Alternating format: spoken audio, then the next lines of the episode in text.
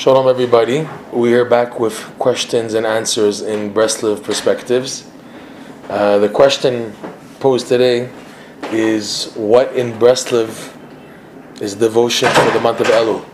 What do we do in Elul? Because Elul, as you know, is the biggest preparation for the Rosh Hashanah. They say based on your Elul, that's how you'll have a Rosh Hashanah, a Yom Kippur, the 10 days of tshuva, Sukkot, Simchat Torah, all that is dependent on the investment you did already in Elul. The, the, the prayers, the supplications, the wanting to do tshuva, all that has a, a repercussion for the month of Tishrei. So because of that, in Breslov circles, there's a lot of emphasis put on extra curriculum of davening and Torah study aside from the slichot, which everybody does, right? The Sfardim do already from the whole from Rosh Chodesh after Rosh Chodesh, Ashkenazim do already the from the week before. Besides slichot, there's also additional tehillim people add. That's everybody. That's the whole world in general. They add tehillim and add slichot. Besides that, Rabbi Nachman mentioned, and it was it's already co- common also, of adding in just reciting the words, even without understanding, the Tikkun Zohar. Tikkun Zohar which is a super duper lofty, lofty book. It's, it's 70 chapters on the first word of the Torah. I mean, how, how more can you get than that? So it's just the language is so lofty, but it's so powerful to purify the neshama just by reading the words. So Rabbi Nachman suggested that custom of saying the Tikkun Zohar. Also, he suggested going through the entire Bible, the Tanakh. When we say Tanakh, we mainly mean the Nach. That means the Nevi'im and the Ketuvim, to go through the Bible. There are people today who still do that. That's amazing. I don't know how they do it. Four, five, six chapters a day of, of Nach, and they finish it by Rosh Hashanah or by Yom Kippur or whatever. So that's another custom of people adding on the Nach. Besides these two, Rav Nosson added, Rav Nosson said that just reciting the words of Rabbi Nachman's teachings is as potent as saying the Tikkun Zohar. You hear that? I'll say it again. Rav Nosson said, Rabbi Nachman's words in his Likutei Moharan, his book called the Aleph Bet book, the Sefer Midot, his stories, Sipur Masiyot, his conversations, which are spread through really two, three books. It's Sichot Haran, Chaim Haran, and also Shivchei Haran also, also has what Rabbi Nachman said, what he went through. So these books, Rabbi, Rabbi Nosson writes, are as powerful as in the recitation. And here, you can't just read them without understanding because it's so delicious you want to understand what you're saying when you're reading because it just talks to you, all Rabbi Nachman's teachings. It's like the Tikkun Zohar where it's just so lofty and I can't connect. Here in Rabbi Nachman's books, you want to connect. Likutei Moharan could be a hard work because uh, yeah, it's, it's, it requires thought. But just the reciting of Likutei Moharan, the Sefer Midot, Sipur Masiyot, Sichot Haran, Chaim Moran, Shivchei Haran, the reciting of these books is as powerful as the Tikkun Zohar, and that's why Rav Nosson said, and it's, it's, it's good and proper to say all of them in the month of Elul. So many Breslovers do that. They add into their curriculum these books. If some start because it's so much, some already start already from a Shabbat Mevarchim in Av, some start already from Tu B'Av, some start even before, from after Tisha B'Av. Okay, so there's a lot of recitation meaning there's like less time to talk to people. They, there was a Breslov uh, explain, um, Breslov saying that there's no time to talk to other people in the month of Elul because there's so much there's so much to read. You have time, there's no time to talk. Even if all year on you're joking with people and you spend time laid back, Elul is not a time to be laid back. It's preparation for for Rosh and Yom Kippur and the, and the, and the high holidays, the New Year. You want to start the New Year on the right footing. And the New Year is based on the month of Tishrei, and the preparation for that is already in Elul. So if you're wise, you will do your best to take time for that. Now on the davening level, we said there's the slichot, there's additional tehillim, but also in Rav Nosson's prayers in the Kutei Tfilot, there are many beautiful prayers to be said in the month of Elul for Elul itself, and it's part of a preparation for Rosh Hashanah, etc. We'll list six prayers. There's, there's, a, there's there, there are more, but there's six ones which are so fundamental and connected to the month of Elul. Number six, prayer number six in Rav Nosson's prayers, which is based on the Likutei Moharan lesson number six, which everyone knows. Basically, it's the famous lesson of doing tshuva by getting embarrassed, get, hearing yourself being embarrassed and remaining silent. And this is the essence of tshuva, Rabbi Nachman writes, and he connects it to Elul, Ani LeDodi VeDodi Li. and the famous idea of being an expert in ups, expert in downs, all that is connected to the month of Elul. And Rav Nosson in the prayer is so eloquent. It's just so moving, especially saying it in the month of Elul, that you can easily come to tears when saying it. It's, that's how powerful it is. That's prayer number six. And then there's our famous prayer 76. It's short, but also sweet, as a preparation for making it to be by the tzaddik for Rosh Hashanah. And the, the reason why you're going. We're not going to Uman to eat the, the delicious Shiner food. We're not going to Uman to schmooze and have the nice friends that we still bunk bed in and have fun with. That's, that's by the way. The main reason why we go to Uman Rosh Hashanah, we go to be by the tzaddik, is to clean our heads.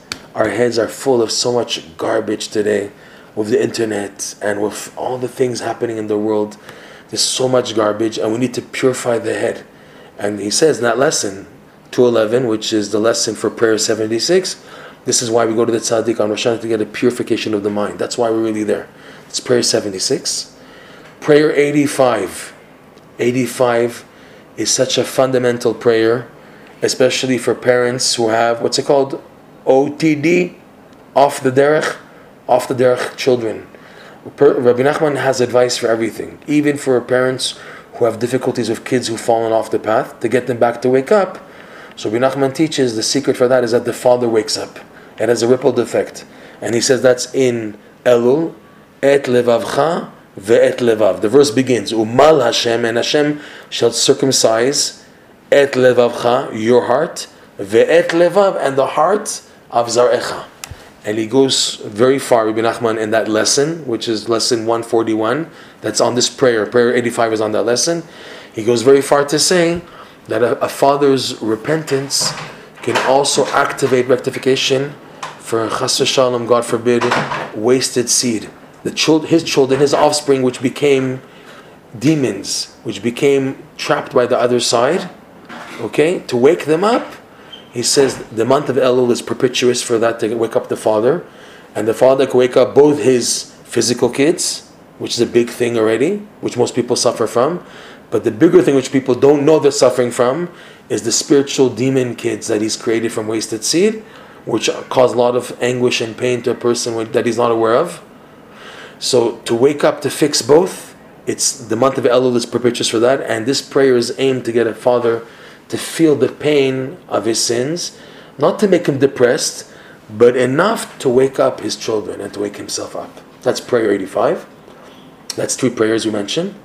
And the next two prayers are in part two of Rav Nosson's Likutei Tfilot, the end, towards the end. Prayer 41, 44, and 57. 41 is another powerful lesson Rabbi Nachman revealed on Parshat Ki Tetzeh, this week's Parsha. Okay, talks about the concept of keseder and shelo keseder, that knowing how to serve Hashem when things are going all right, keseder, and when things are going upside down, shelo keseder, and how that's the key for tshuva. It's connected to lesson six basically in a different format. so it's prayer forty one.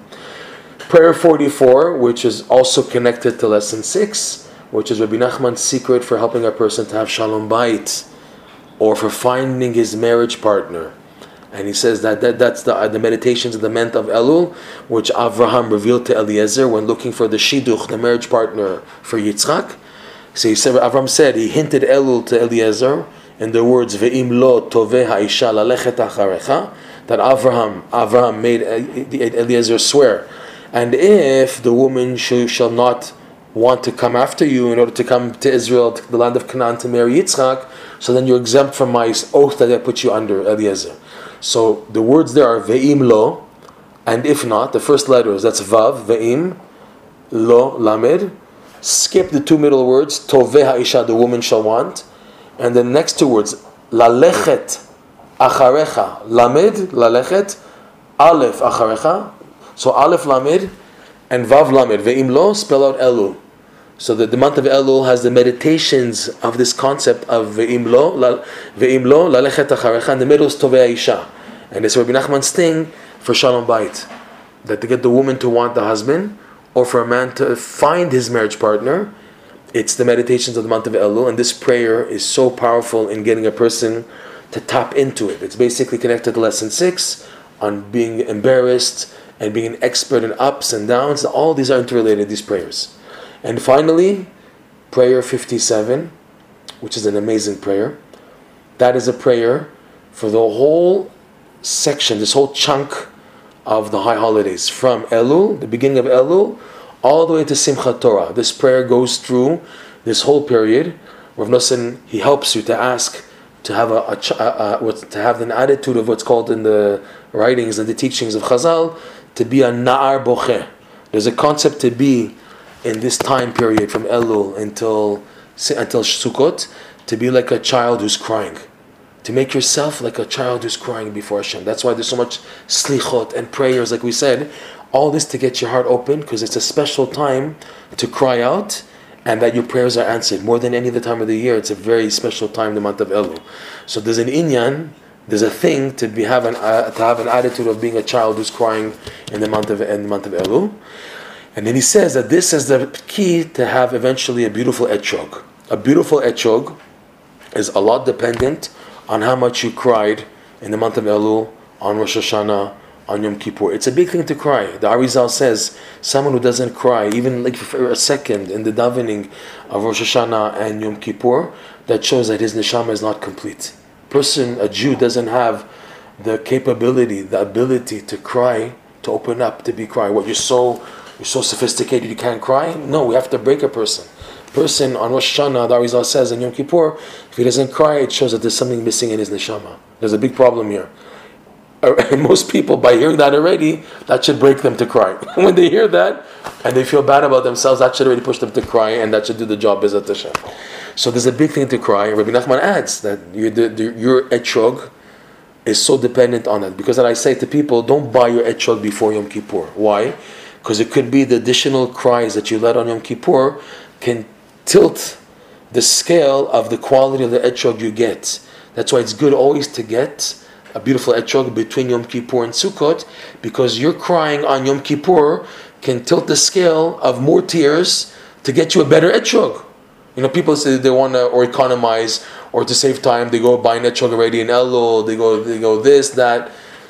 Cry more. The crying will get you the beautiful etrog, even if all the customers have, got, have come and taken. Hashem has that etrog waiting for you if you cry enough, visit Hashem. So in that prayer, talks about, like we said, the connection of the crying and the etrog, and he talks about also the attitude of Rosh Hashanah crying, Yom Kippur, the 10 days of repentance, and then he goes into the unbelievable simcha with the etrog, doing the Hallel with the four minim, to daven to have the four minim, the four species, to do the hakafot, and then dancing on Simchat Torah. So it's a very powerful prayer. This prayer, you can say it already into Tishrei even, this prayer 57, and it's not even based on a lesson in Moharan, it's based on a, a, a sicha in Sichot Haran. Rabbi Nachman talks about the connection of crying and the etrog. So these six prayers are very helpful to have in your pocket in the month of Elul and very useful. You should reach a point in your life that you begin to know these prayers almost off by heart because there's the prayers that you should be, be saying them every year when it comes to the time of Elul, that you should have that in your pocket. So in a nutshell, that's what's added in Breslov circles in the month of Elul, and we should be zochet to use them to have an amazing Rosh Hashanah, an amazing Yom Kippur. I say to people also, okay, you're going to Uman Rosh Hashanah, but there's there's levels of your experience. There's a minimal experience and there's a higher experience. What determines your experience in Uman Rosh Hashanah is your preparation already in the month of Elul. How much you prepare to try to finish the books, to say the prayers, to have your heart opened up, your, your, in other words, to open the sensitivity of your heart before Rosh Hashanah, not for, to wait for Rosh Hashanah to open your heart, but to have it already so you have that, that advance, that prerequisite, that pre-step that you can already have a better Rosh Hashanah. We should be zochet to have an amazing Rosh Hashanah.